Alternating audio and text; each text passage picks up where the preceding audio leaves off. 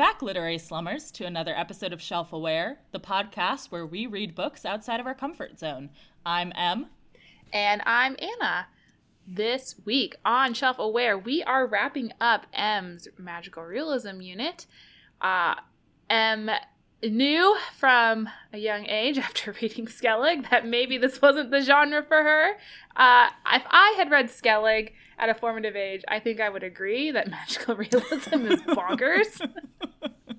uh, we followed that up by reading a more classic example of the genre, like Water for Chocolate, which was better. Still a Yeah. little strange, but better.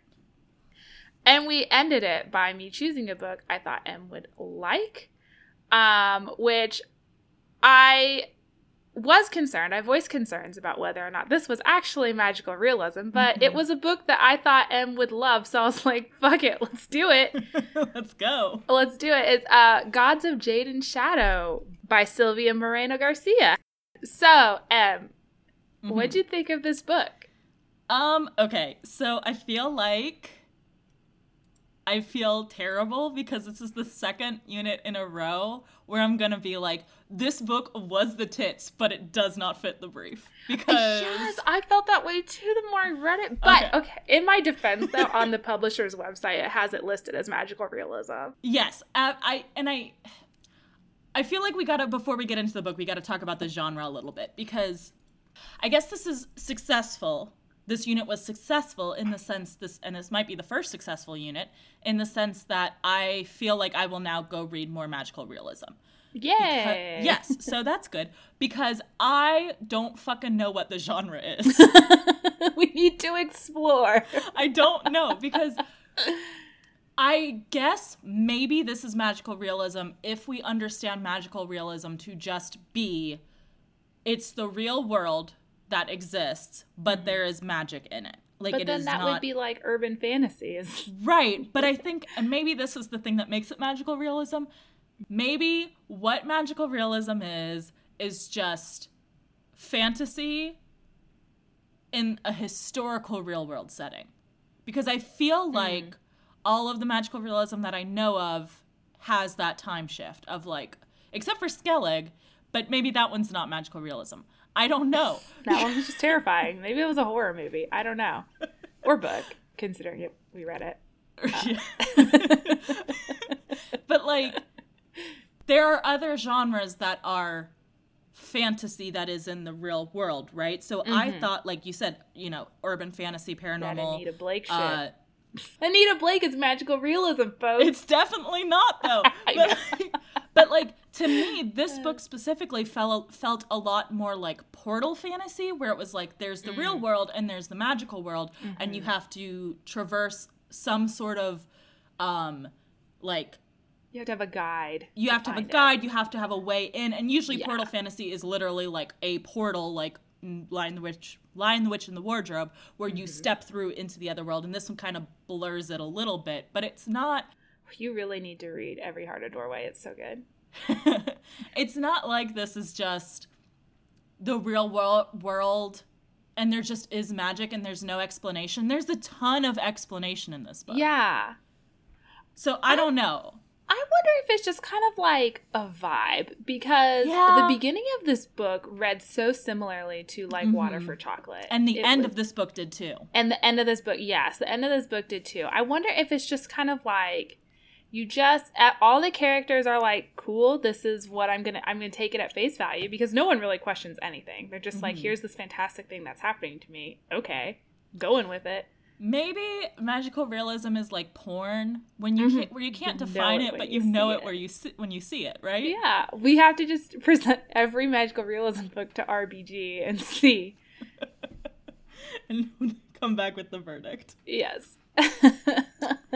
Um, all that being said, I did like this book an awful lot. Oh, this book fucked me up. It was just like Nation two weeks ago. Oh my god, you guys.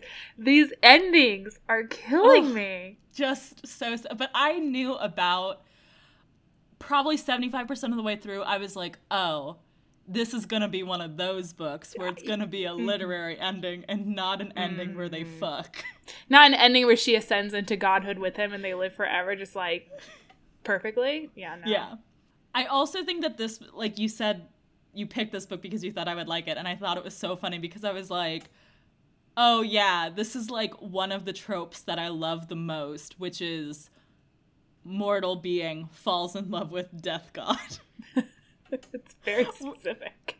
well, and I thought about it, and I, I, was, like, this is ancient Magus' Bride sh- vibes all over. Mm-hmm. Mm-hmm. But like I thought about it and I was like, why do I like that so much? And then I remembered this book that I this book series that I read as a kid and I think might have like been way more formative than I Uh-huh. thought it was, which is the Mythomania series Oh, by I don't know that. gosh, I can't remember the this was like probably like second grade maybe. Here's where we Google something Yeah, yeah. and yeah. look at it together and describe to you guys what we're at. I can't remember the author and my Google's being slow, so Anna will bring it up. Um, Mythomania series by Kate, Mc- something. Mi- Kate McMullan. Kate McMullan. Okay, cool. Oh, these So- covers are very early 2000s. I love Mhm. it. Oh no, this was Mhm. published in 2011. No, it definitely wasn't. Hold on. Maybe it was a reprinting. completely misremembering. When you read this, I read this two years after graduating high school. oh no, this is 2002 here. Okay, Okay, Whew. so I would have been, I would have been eleven. That Yes. tracks. yeah, Um, yeah, yeah, yeah, yeah. I was these covers. They don't look like 2011. Yeah, They're very good. but they are retellings of Greek myths from the perspective of Hades. And Hades Oh being God, like, my amazing. brother Zeus is a dick who's lied about everything, and I'm actually the best one. And I was like, yeah, I agree. This is great. hundred percent. and I think that like one of the books in the series was like the Persephone story, and Mhm. I that is Phone I'm Home pretty Persephone? sure. Yeah, there you go. I'm pretty sure that is the first like literary or fictional thing that I shipped. Like I didn't say like I didn't have the Yeah. term shipping at the time, but I was so into it. Oh yeah. I could I could see really getting into this series. The more I look at them, I'm like, oh yeah, this is this is also young Anna Oliver. right? so this is like that I think I read that and I was just like, yes, I love death gods and non-death gods falling in love. That is my kink apparently. yeah, I don't know, like I because I'm in the same boat, right? Like we both have this tendency to like these. I don't want to say darker characters because it sounds really edge lord, but like It's a little edge lord though, isn't it? we like the edge lords, right? Like I think what it is is it's the edge lord without like it's like the bad boy without him actually being a bad boy, right? Because it's like and I'm yeah. saying bad boy, but I am fine with female. Like I would Oh, love yeah. a female death god story too. It just usually skews male for some reason, but uh, it's like, oh, he's so dark and mysterious and brooding and all that. But he's not like actually a bad guy. He's natural and part of life, and you have to understand and Yeah, accept that and whatever. So it's like everybody dies. It's an inevitability. yeah, it's like the vampire thing without the actual problematic, oh, he's probably killed some people part of it. You know? Yeah, yeah. Very And I mean. Death God has obviously killed people, but like because that's just his job and it's fine. he has to. Everybody has dies, to. and he doesn't enjoy it. It's just a fact, okay? and maybe you can change him. Oh man. Well, and actually, I think that's the thing. I think with Death Gods, it's like the you can change him thing because I mentioned vampires because that's usually the thing with vampire romances, right? Is mm-hmm. like, oh, if you fall in love with this vampire, you will s- fix him and he will not eat people anymore, right? Like, is usually the outcome that. Yes. I'm sorry. I'm nodding a lot for our listeners at home. uh, but with Death Gods, it's like usually they don't have to be fixed, right? yeah, just it's like, like- you have to be fixed to understand them. Yeah, they just get to be brooding and mysterious. Ugh. Anyway, this book. This book is so good, you guys. My notes on this, it, it, the, again, just like Nation, this was this this was such a meaty book. There was so much in it. There was a lot going on. There was also a lot of plot, and so I kind of just have to plow through it. And I'm sorry for everything that I'm missing. Uh, as to who we would recommend this book to, Oh, right, right, right. just read it. Just read it because I'm not going to give you the same experience. If you are a emo teen, Mm, mhm. but like deep, and you're too deep for Twilight. This would be great. if you yourself are an edge lord. if you are an edge lord, you'll love this. I mean, yeah, I think that I would recommend this to most people. I think even if you don't like romantic stories, it has enough Oh, there's a lot literary quality to it that it's like you'll probably still like it. Mm-hmm. Uh, I agree. I think I think this kind of it skews a little bit. I think I think it's supposed to be adult, but it could skew a little bit like new adult or young adult, Yeah, even just because the main character is 18. sure. But I don't know, dude. Just read it. Do yourself a favor. Read this book. I was gonna say I have a lot to say about this book, but specifically the ending, and I basically have nothing to say about the plot except it was good. So this is gonna be an interesting episode because it's literally just gonna be Anna saying the plot for thirty minutes. Yeah, and I didn't come with a game, so uh, anyway, I should have come up with a game. Sorry. I don't have time for a game. This plot, man. I think these are the longest notes I've written for Great. books so far. So Let's go. okay, so this book takes place in Mexico. Well, Uh, and I did want to talk about no. I'm kill you. uh, this book takes place in Mexico on the on the Yucatan Peninsula, and Casiopea is a young girl who has to live with her mother's family, who doesn't treat her very nicely, just like Water for Chocolate. Um, her mom ran away with a man against her father's wishes. They had Casiopea, and then the man died, so her mother had to come come home with her tail between her legs, kind of, and her family was still all salty about the fact that she eloped. So they treat her like a servant instead of a human. Cool. Anyway, I wait, wait, wait, wait, wait. Hold on. Because what you just said was they treat her like a servant instead of a human, which does imply. oh no, I think I meant I think I meant slave, not servant. I'm sorry. Either way, slaves are well, still you humans. know, like it was inhumane treatment. I understand. Anna, I understand. I just feel we need to clarify. okay, I clear. I, I, I. Okay, let's take it. Let's walk this back. They were mean to her, and it was not good. Thank you. They made her do dishes instead of letting the other servants that they hired do the dishes. Those inhuman servants who deserve to do the dishes. Yes, because that's their job. No, just kidding, you guys. uh, anyway, Casiopea is made to look after her grandfather. Uh, and she basically, it's like water for chocolate. Just whatever whim and fancy grandfather had, that's what Casiopea had to do. And she also has this cousin named Martine who is very mean to her because of jealousy.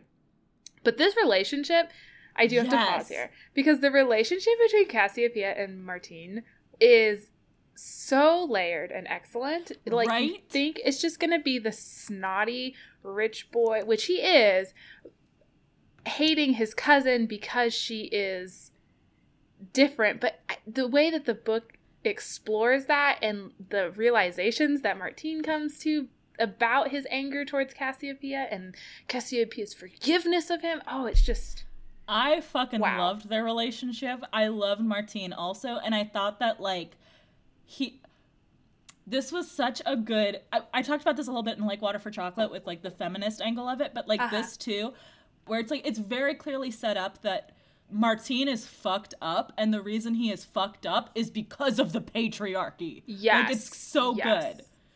Like And it even says something about how like I think it has a line that almost directly reflects that, where his like his dad was like meek and quiet and was also submitted to that patriarchy. I don't know. There was something in there that they said. yeah, yeah, yeah. Like his father was his father was well, see, I can't remember it either, but I know what you're talking about. Yes, it is there, guys. Read this book and, and, and look that up for us.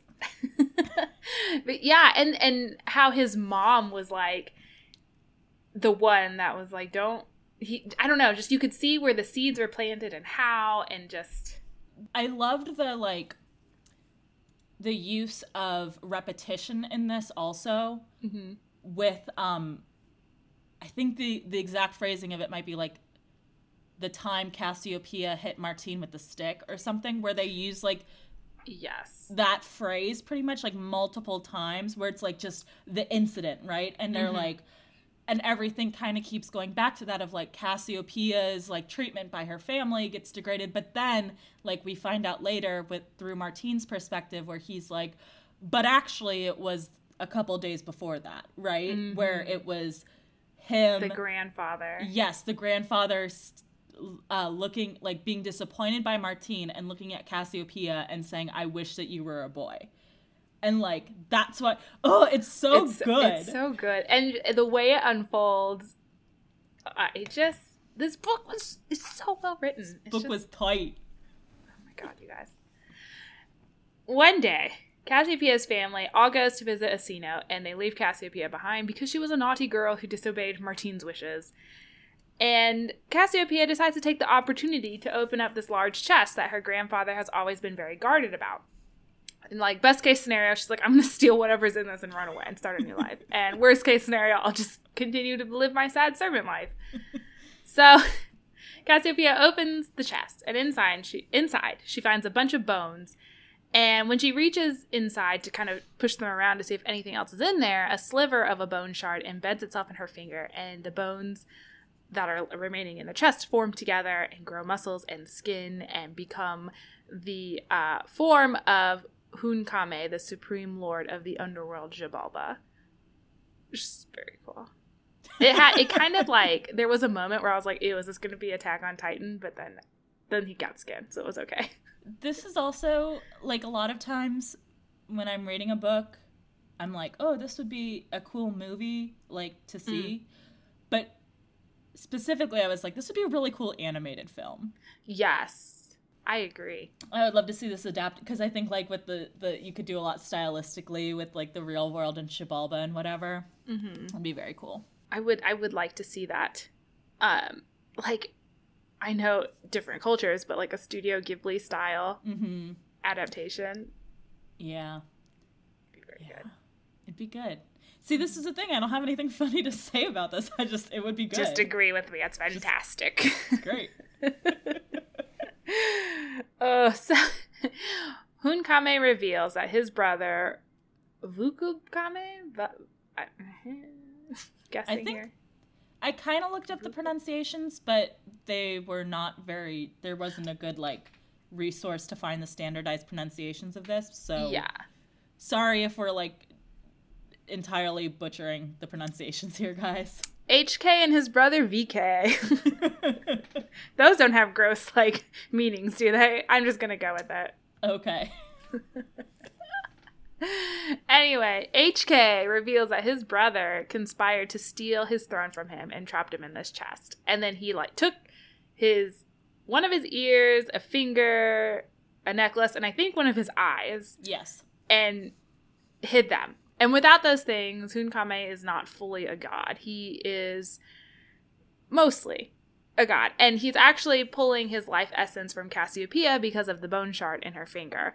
And so, because of this, Casiopea has a little bit of Hunkame's abilities, like she has the ability to heal and no one can hurt her as long as she walks by his side.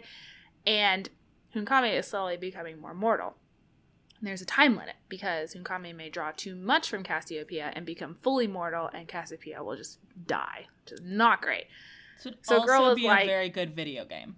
Yes, like like a Majora's Mask, where you only have Yeah, yeah, three yeah. days, yeah, or however many days. I've never played that game. Anyway, and like you have to like balance how much of your god power versus like how much of your mortal power is. oh like- yeah, yeah, yeah. yeah. And then at Mhm. the end, you could choose whether or not he became a god again or if he stayed Francisco. anyway, uh, spoilers. So, girl is like, I don't want to die, so I guess I will go with you because also I hate this place. So they get on like a train. easy choice to make. Yes. they get on a train to the city of Mer- Merida um, to visit a demon named Loray. And Loray gives Casiopea and Hunkame money and clothes, and he tells Hunkame the location of his ear. Um, it is in Veracruz with a weather god. And Loray also gets a moment alone with Casiopea, and he's like, if you ever feel like maybe Hunkame is gonna lose this, you could just cut off your hand because the bone shard that's in there will no longer hold any more power and Hunkame will be too weak. And then his brother VK can just come in and kill him and maybe he'll be lenient on you. Casiopea's like, nah, that sounds shit. But she does keep that information in the back of her mind. So, do you think that Loray was actually playing the long game here, or was he legitimately being like, "Yeah, chop off your hand"? Because I think Loray to me is the type of character who is playing both sides all the time. Mm-hmm. I don't know if he has much loyalty. I found him very interesting, and I very much want to read the sequel to this I- book, but was I, don't think that. that's actually a thing that's happening. I don't think it needs a sequel, but, But I, I would definitely read Would it. Would read it. A hundred percent. kind of like American Gods and Anansi Boys, where it's like it definitely doesn't need a sequel, but like Mhm. I'm so glad that that sequel exists. I, d- I do want to continue in that world longer. yeah, And they have two completely different vibes too, which is nice. Mhm, Like this mhm. was like the very serious dramatic one, and then the next one will be the goofy road trip book. Whatever. exactly. Meanwhile, Vucub-Kamé has discovered that Hunkame has escaped the chest that Casiopea's grandfather was keeping for him. And so he tasks Martine with winning Casiopea to his side so that they can defeat Hunkame for good, and Martine is sent after them.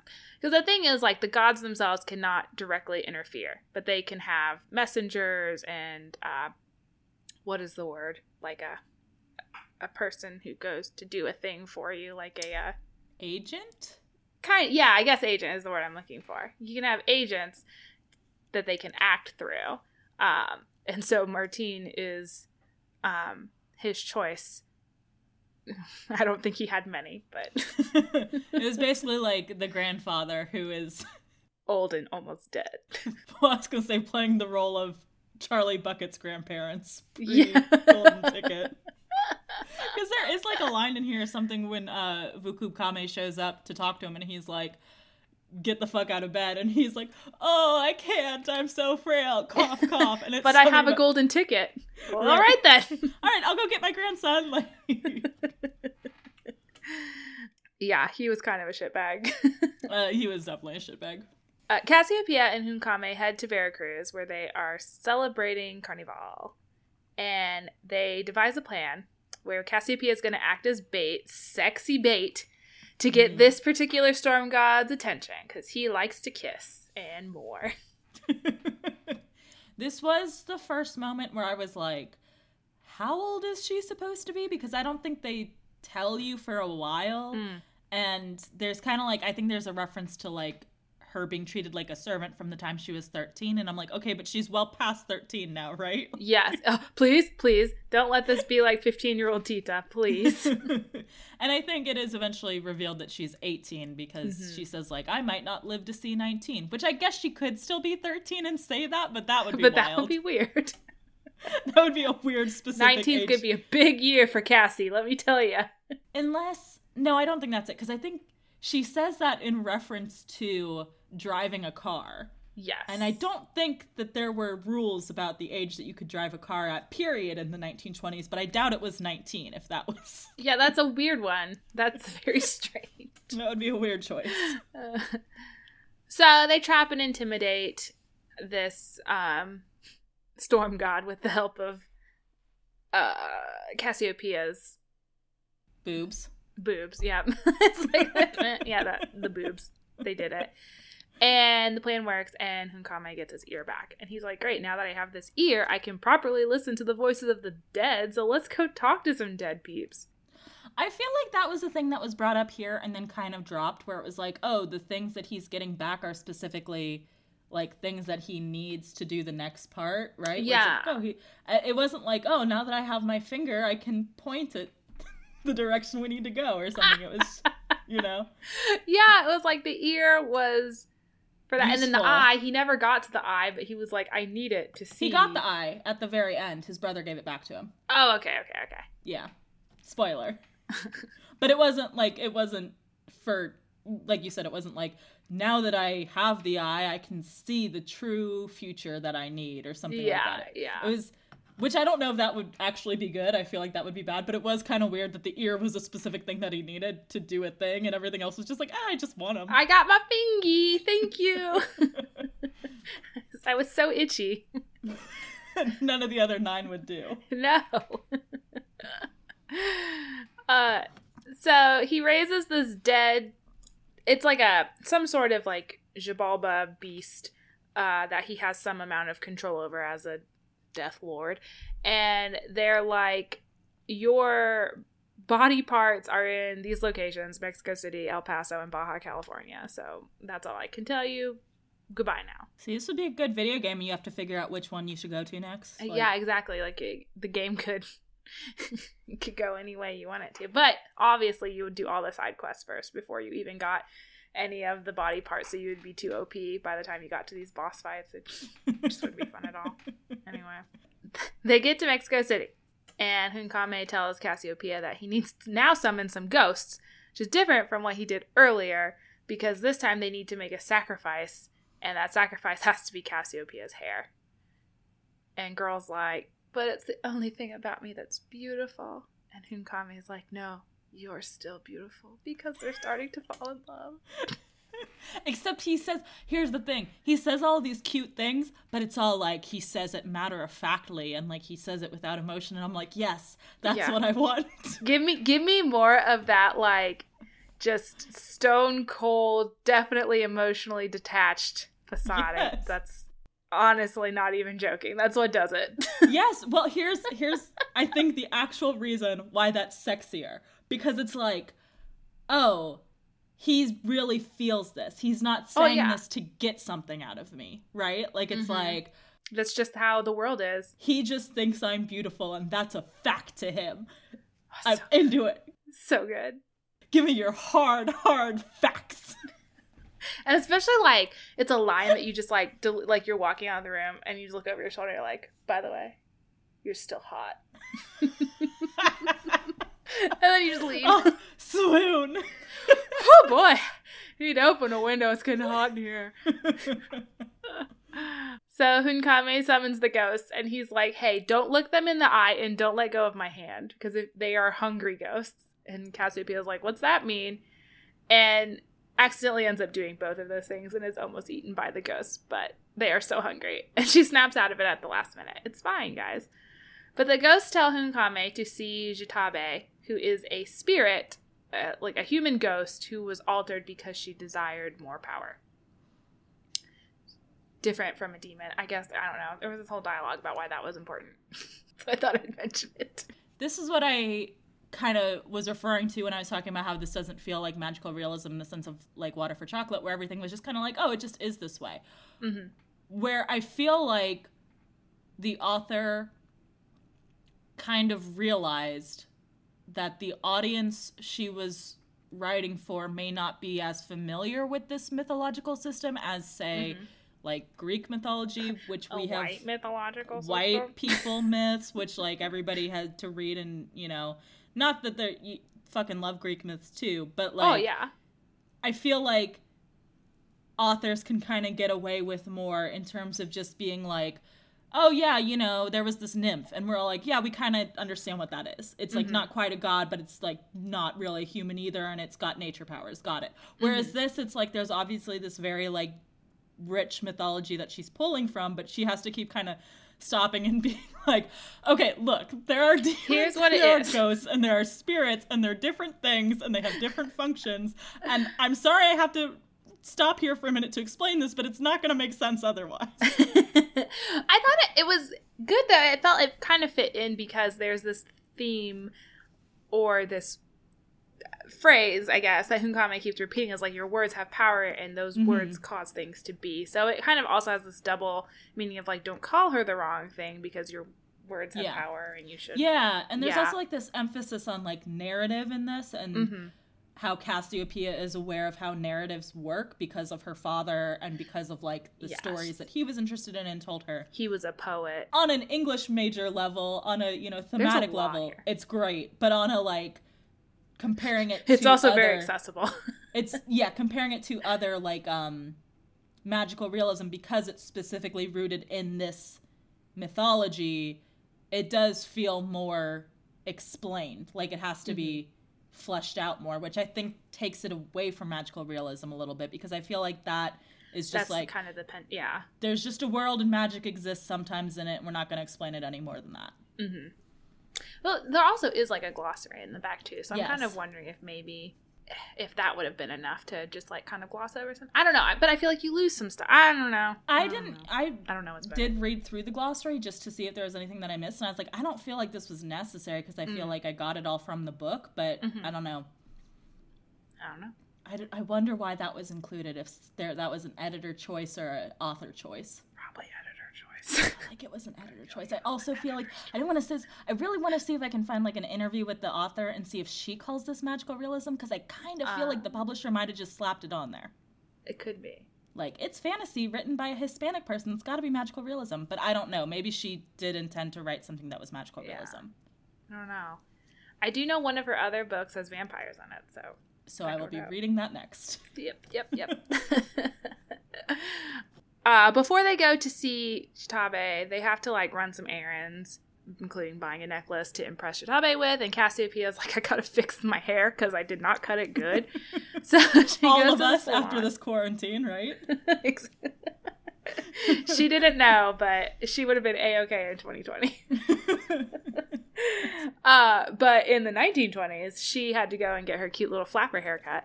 Um, and on the way back, she runs into Martine, who is like, "Please just come home with me and ask for Vucub Kamé's forgiveness, or else our family will be cursed, and I will no longer be a rich boy." And Casiopea's like, "Mm, "Fuck off." No. so he does. Um, and then Casiopea and and uh, Hunkame go to the Speakeasy Club where Xtabay just like hangs out or owns. I don't know. And uh, she does not want to give up Hunkame's finger because Vucub-Kamé has promised her a place at his side and will like let her ascend to godhood or whatever if she is on his side. And so she starts to do some magic on Hunkame to put him in this like suggestible trance sort of state. And also there's all these like decorative plants that uh, are around the room and they try to strangle Casiopea and Casiopea like fights the plants and whatever damage she does to the plants appears on Xtabay. But uh, right when things are getting dire, Casiopea calls out to Hunkame and her voice is enough to knock him out of the trance because they're in love. I really wish you guys could have seen Anna's face. and they overpower Xtabay and get Hunkame's finger back. And he puts it on. There they go. It doesn't do anything else other than like gives him some more of his god powers, but like it like you said, it's not like with the ear, like there was a purpose to it. It's just like, aha, my finger, now my hands can wiggle. I don't know. now I can do jazz hands as needed in the jazz age. oh. So then Casiopea and Hunkame head to El Paso to look for this character named Uay Chivo, who is a sorcerer who has Hunkame's necklace. Um, That also seems a little bit like one of these things is not like the other, right? it was his favorite necklace. he needs that necklace. It really makes the outfit like it's a statement piece. Uh, but because this is a quest, to find Uay Chivo's location, they must first go to a witch, and again, a sacrifice must be made. Uh, this time with Casiopea's blood. So she gives up seven drops of blood to the witch and sleeps for seven hours. And Casiopea dreams of Xibalba and has kind of like a pretentious dream about walking the streets and the streets turning, or the river and the river turning into blood, and it's all spooky, and she does not like it. Um, and she wakes up, she doesn't really want to talk about it because, again, your words have power and they cause things to be. So, This is also, I think, when um, Hunkame kind of comes clean about the fact that if they fail, it will have like catastrophic results for humanity. yes. Because this, up to this point, it's been kind of like Casiopea is going along with it because if she doesn't, she will die, and she doesn't want that. But then Hunkame is like, oh, also, if my brother gets, because his brother's got this like side plan going He's of like hustle. he wants Hunkame to actually get all these bits back and get to the end point so that he can kill Hunkame and like awaken more power. And Hunkame is like, if he does that, he's it's gonna be real bad for humans. So mm-hmm. The cenotes will run bl- red with the blood sacrifices of your people. yeah, cool. cool Doesn't sound ideal. good. Not not particularly. but also, even if that happens, she'd already be dead. So I guess she kind of. She wouldn't care, I guess. She'd just be matter chilling in Xibalba with Hunkame's ghost. I don't know. in the in the House of Razors, I think is what they called the very bad. Like it's like a chokey, I guess, from Matilda is what I was imagining. I was just I was picturing more um the scene in the first Harry Potter book where they go Hmm. to they're going to get to the stone and there's that room with the flying keys except Oh, the keys yeah. are all razors. They're just razor blades. it's very hazardous. The next day, they go to Uay Chivo's house, and of course, this dude's like, I'm not giving you the necklace. So they get into a big fight. There's some fire and a lot of like wooden goats that have to get chopped up. yeah, I didn't I didn't follow exactly what was happening in this scene. They were all mad at each other, but eventually, uh, Hunkame is able to behead Uechivo. Hooray! And they get the necklace. And there's like a little bit where like Casiopea is like, you shouldn't have killed him. That wasn't great. And Hunkame is like, but I'm a god and I'm indifferent. And also he's like gonna be resurrected, so who cares? But it kind of like plants this seed of kindness in Hunkame's mind where like Casiopea is constantly reminding him like you need to be better, you need to be kinder, you need to be I don't, I don't know, learn from the past, learn from your mistakes, whatever. Because it was like Hunkame's indifference that pissed his brother off in the first place. So like, whatever. She's trying to teach him an important lesson, and he does learn it in the end. Is the only reason I'm bringing it up. So they go to they go to Tijuana, Baja California. and meanwhile, while this is happening, Martine is learning how to walk the Black Road to get to the Jade Palace in Xibalba, which is where the throne is that Hunkame and Vucub-Kamé sit upon. Um, because Vucub-Kamé is like, I'm gonna propose a race between you and Casiopea, and I'm gonna make sure you win by like letting you do it ahead of time. So Martine is training, going through that montage, and Casiopea and Hunkame arrive in Tijuana, and Hunkame is like, Hey, I'm not like gonna say or acknowledge that we're falling in love or anything, but FYI, once I do fully become a god again, which I'm about to do once we collect all this shit, I'm going to change, and I'm not going to remember you as I do now. So, like, let's just appreciate this while we can, I guess. Just giving you a heads up. It's not to be happy. Which was considerate of him. I agree. Yeah. it was so sad, though. And I still, like, at this point in the book, I was, like, still holding out hope. Like, no, maybe, maybe not. Author, no. Author, no. I think this was around the time where I was like, "Oh yeah, this is gonna be this is gonna be a literary book." book. No, happily ever after here. Eh. I was I kind mean- of holding out hope that like she would ascend to godhood or something, but now I was like, "Nah, I don't think that's gonna happen. I think that Yeah. would be cheesy." She's too But human. That would kind of undercut a lot of the message of this book, I suppose. Yes. um, which Hunkame had been promising Casiopea her heart's desire upon completion of this quest, and this is what she realizes: her heart's desire cannot be hers, alas. So, Martine shows up to escort Casiopea and Hunkame to this fancy ass hotel that Vucub-Kamé has styled to be like a pyramid because this location is a source of power. So basically, the whole reason that Vucub-Kamé wanted the throne specifically was because he felt like Hunkame was becoming super complacent with being irrelevant in the modern era of 1920s. Just whatever. And Vucub-Kamé wants to start this new era of fear and worship, like we talked about. So he's gonna try and spill his brother's blood here because this is a magic pyramid that's not a pyramid that he built for this purpose to be um, Hunkame's tomb. So they go to this very civilized dinner with Martine and uh, this sorcerer that I haven't really mentioned yet in the book. There was a whole thing where he made the weapon that was able to hurt Hunkame in the first place. but he's the brother of Uay Chivo, who's dead, so he's all pissed off. But they go to dinner together, very happy party of four, and they're like, hey, I'm going to ask you one more time if you'd like to join us, Casiopea, but if not, here's the deal. We're going to do this race where you and Martine are going to see who can get to the Jade Palace first. Um, and it will probably be Martine because he's been practicing. They're like, well, I guess that's I guess that's what it has to be. And then Vucub Kamé makes an appearance and he's like, hey, if you guys just let me be the Supreme Lord of the Underworld, I'll fix it so that you and Hunkame can live a mortal life together because you're falling in love. It Think about it. You've got an hour to respond to me, but think about it. Was he really offering them a mortal life together, or was he just like, you can both die and be dead? No, yeah, he said die and then he'll resurrect them. Oh, okay. But they would have had to die first, which was like, would he have resurrected them? Yeah, yeah, yeah, yeah, yeah. Seems like probably not. I don't know. Actually, maybe he might have because he kind of. I don't know. I don't know.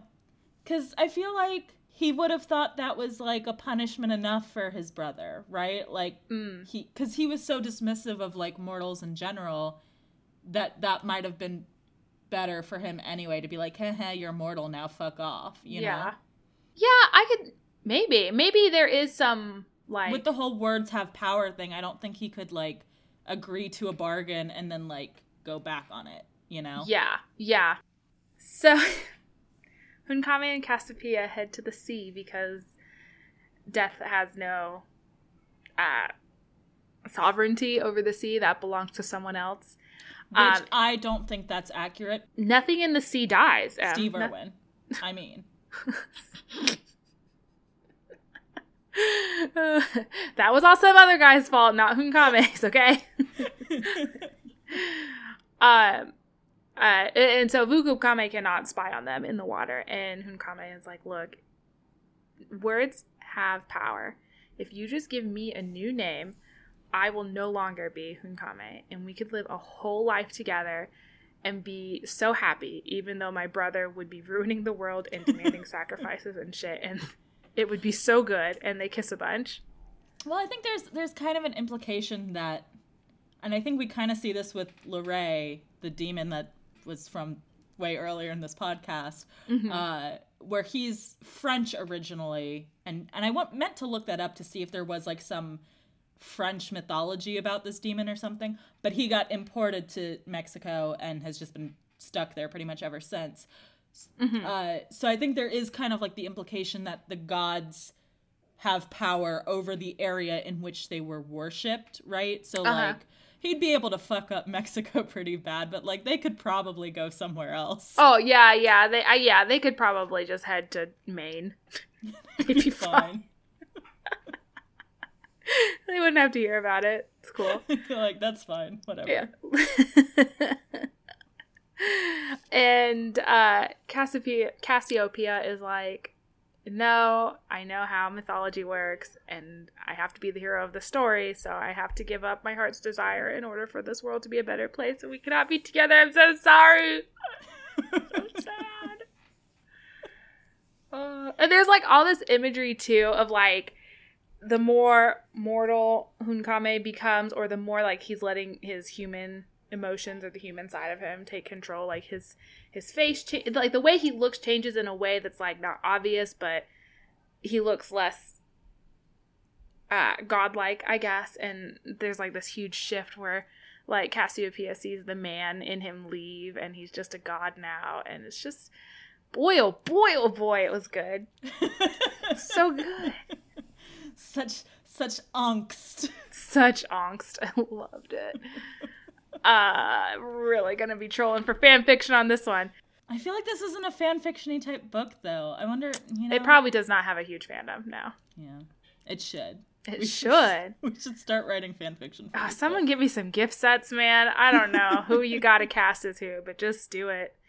So they go back to tell Vucub-Kamé that they're going to do the race. And for the sake of time, because the summary has been going on for a long time already, Casiopea and Martine are just making their way downtown, walking fast, ghosts go past, and it's all good until Vucub-Kamé tells Martine to just fucking kill his cousin. And Martine is like, no, I cannot. I am not a murderer. But he does push Casiopea down a hill, which makes her lose her way. And as we all know, like in underworld type scenarios, if you stray from the path, you done so. So he does Gotta kind of kill her. path. It may not have been his hand that did it, but boy, Martine, if it weren't for you. So at this point, Casiopea is like, I know I'm not going to make it in time. But there was that information that Loray gave me about cutting off my hand. And there's been a lot of talk about like sacrifices and words having power. So what if I just sacrificed myself to Hunkame? And that would give him the power to be in charge again. I don't think it was that like thought out, right? Because she was gonna cut off her hand and just be like, "Fuck it, I'm switching sides." Yeah, because I've lost. She's like, "Lost, might as well try this." But then, like halfway through cutting off her hand, she like pivots and goes for the throat, man. Yeah, she's. I sacrifice myself to the supreme lord of Xibalba, Hunkame. And this like resonates very deeply with Xibalba and like everyone gets sucked into Xibalba to the palace, mm-hmm. and then like this giant alligator comes out of the water. And like, does it like spit her up? Like, I think he was holding her. I don't know if he, and maybe he was carrying her in, her, in his mouth. I don't know. I was picturing this very much He's like, like, he's mouth, like, hold on, like cat present too. You she's in there somewhere. Hold. Yeah. Uh, yes, and he's like, "Wow, that was a big one, guys. That was a big sacrifice. Welcome back, Hunkame. Get fucked, Vucub Kamé." But Hunkame remembered his lessons about kindness and lets his brother live. He just gives him a little like slap on the wrist. It's like bad. Don't do it again. Well, and there's also this like thread in here about like Casiopea realizing that in her relationship with her family, she's the Vucub Kamé. That, yes, like, yes, she really re- related to him. Yeah, like that. Basically, Hunkame was actually kind of a dick to his brother. He was the Martine. Yeah, so it's like, hmm, really makes you think. hmm.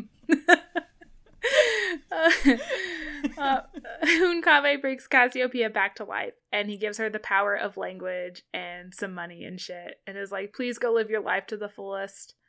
And they kiss one last time before he is fully a god. And as they kiss, Hunkame's love for Casiopea changes the landscape of Xibalba, and flowers appear everywhere, and the stars twinkle a little bit brighter, and it is so sweet. She's like, oh, he's gonna revert back to being a god, and his heart is gonna leave him, but then, like, Mhm. he keeps one tiny little bit of his human heart, and Yes. so he loves Casiopea. Oh, so good. And like, yeah, she's gonna die someday. Just wait. Just wait, y'all. Also, Casiopea's like, don't kill Martine, please. And Hunkame's like, oh, fine. Fine, I guess. Fine, I guess for you, babe. uh, and there's like a little dialogue between Casiopea and her cousin where they're both like, well, we're not going back to that place. Artie, fuck off. We're not going back to that place. Martine is going to go off adventuring looking for forgiveness in one direction. And Casiopea is going to hop in this car with Loray, who just, he was like, hey, Hunkame sent me, said you might need a ride. Want to go to New Orleans? And um, they do. Well, they go off on an adventure. I know it was very sad that Casiopea and Hunkame did not end up together, but I'm actually pretty glad they didn't. Yeah. Because I feel like the way it's written, a lot of the criticism that gets lobbed at YA specifically, Mhm. um, whether or not this is YA, you know, whatever, but is that like, oh, the relationships relationships are treated like they're gonna be together forever, right? Right. hmm And it's like you probably aren't. you will break up in a year tops. this was like a super healthy 18 year old relationship for her to be like i really lo- like i love this person hmm we have to go in different directions we have made each other better people and we're both gonna go do our own things and maybe one day we'll come back together but probably not like Yeah, yeah, yeah like this was a good message yeah. And, and Lorraine's like, yeah, what are you gonna do? Like mope for a decade or two? That's stupid. Let's just go. Let's Let's go. enjoy our life. let's go to quebec or whatever like yeah, yeah, yeah.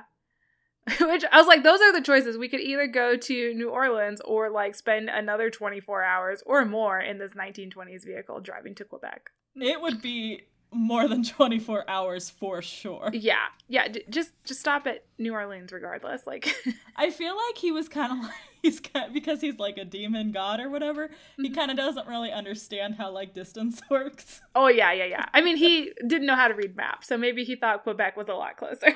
He's like they both speak French. Whatever, that's where I want to go. Also, I want the sequel because I kind of ship them. Also, yeah, I would like to see this relationship develop too because, you know, yeah, I was into it. he bought her all those pretty clothes. Yeah, yeah. That's what I halfway there for me. an ancient man to buy me pretty things. Oh, dang. Oh, if only. Ugh, dreams. if I could only be the thrall of some vampire somewhere. oh man, but yeah, this book was great. I really liked it. I'm glad you liked it, whether or not it was magical realism, whatever. But well, like I said, I think like to bring us to genre wrap up here. Like I said, I think this is probably the first successful unit in that like we've had of the four units we've done so far. Mm-hmm. Two, no wait. Well, Robinsonade was pretty successful. Robinsonade, no. Oh no, because I still hate the genre. Right, Robinsonade was not successful because we finished the genre, loved the book, said we would never go read more of the genre. same with uh Same with Cyberpunk.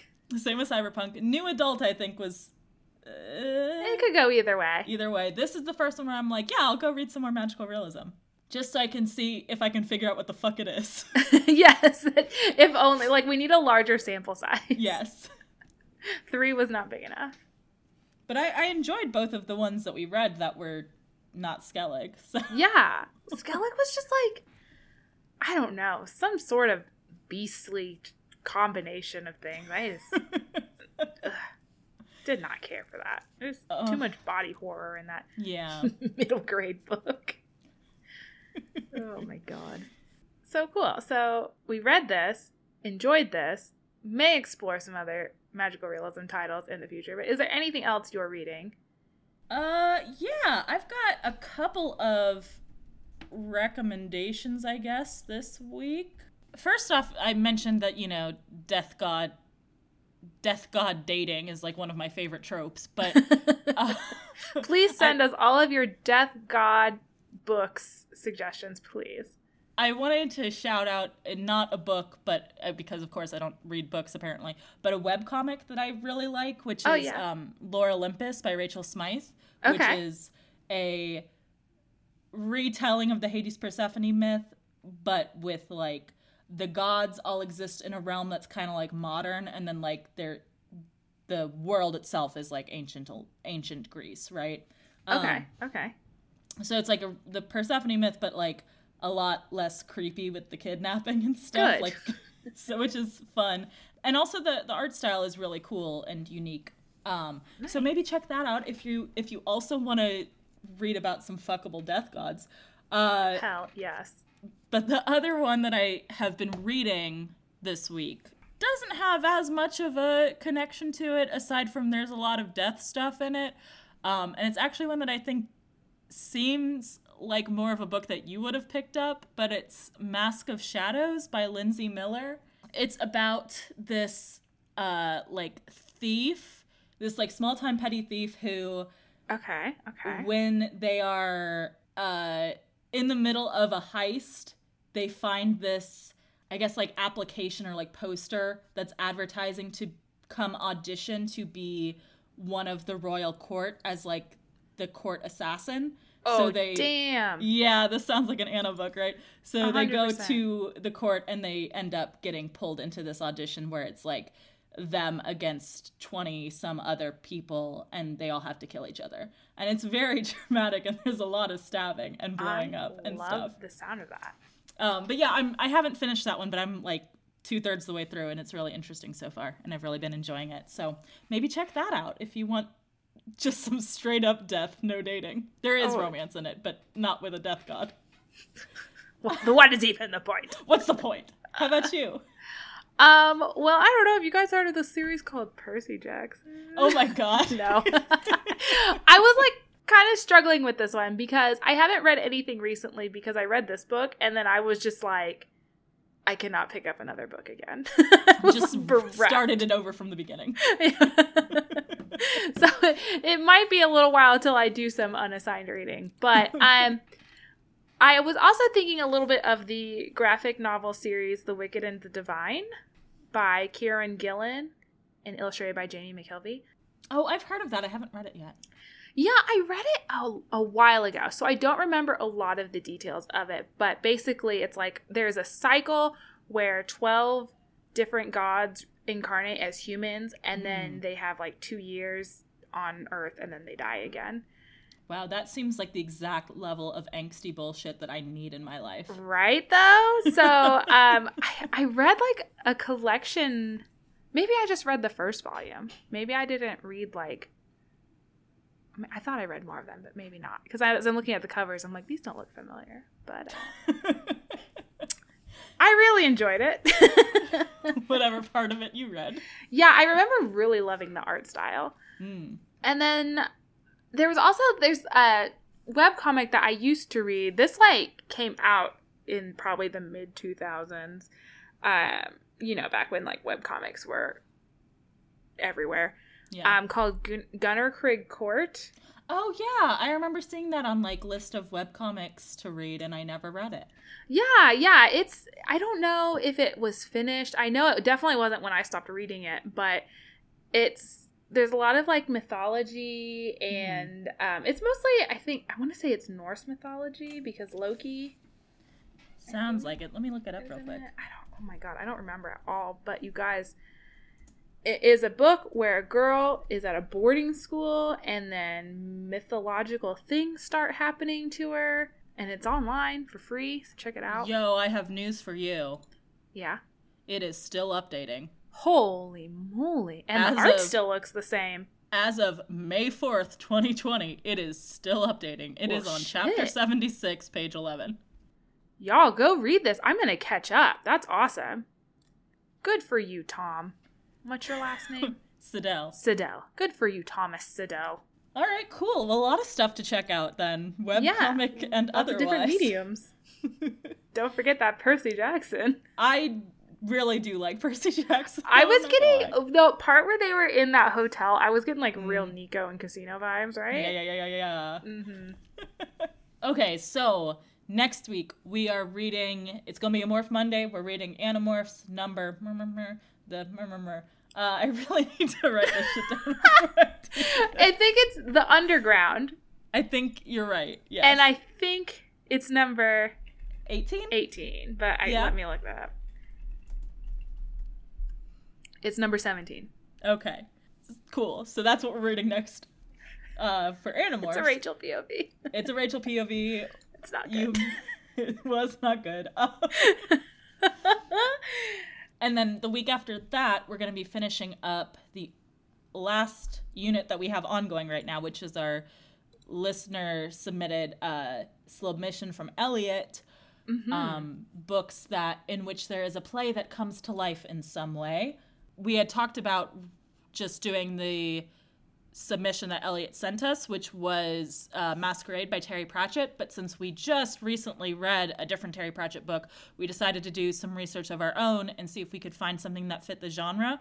So we're going to be reading Saving Hamlet by Molly Booth, which seems a little similar to the middle grade one we read in that there is time travel involved, but I think it does fit the bill, and we'll see if we like it or not, I guess.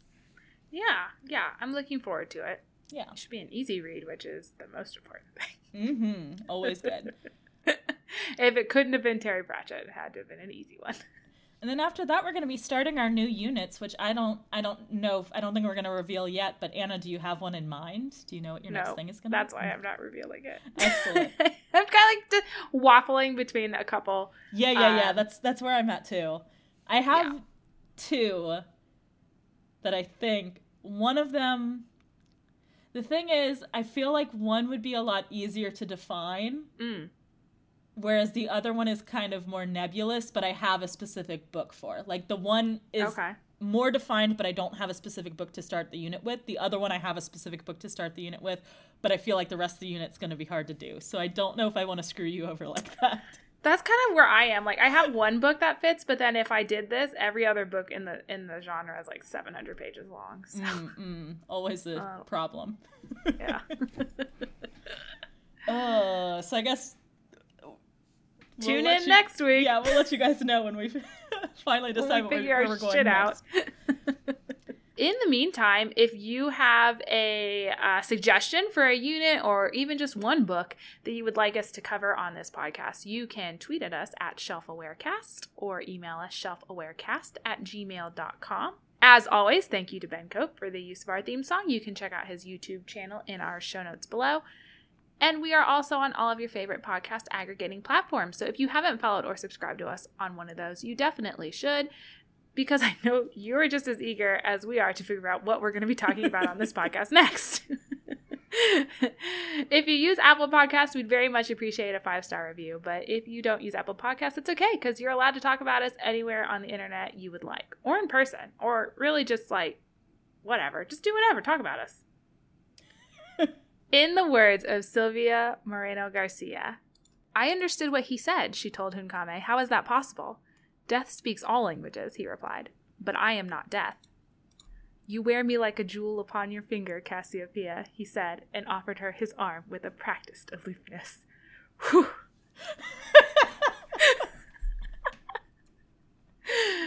oh man, just so horny for death over here. I know, right? Oh, someone just like I don't know, write a paper about us because I need to. I need to know why.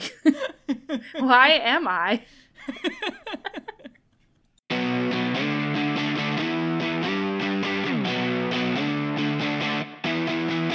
Gods of Jade and Shadow by author's name Silvia Moreno Garcia, I think. Yes, that sounds right. You say it. Give I will the- once I I just I need to see it or else I'm gonna Kindle. Just go to the cover page, piece of shit. By Silvia Moreno Garcia. Yeah. Seamless.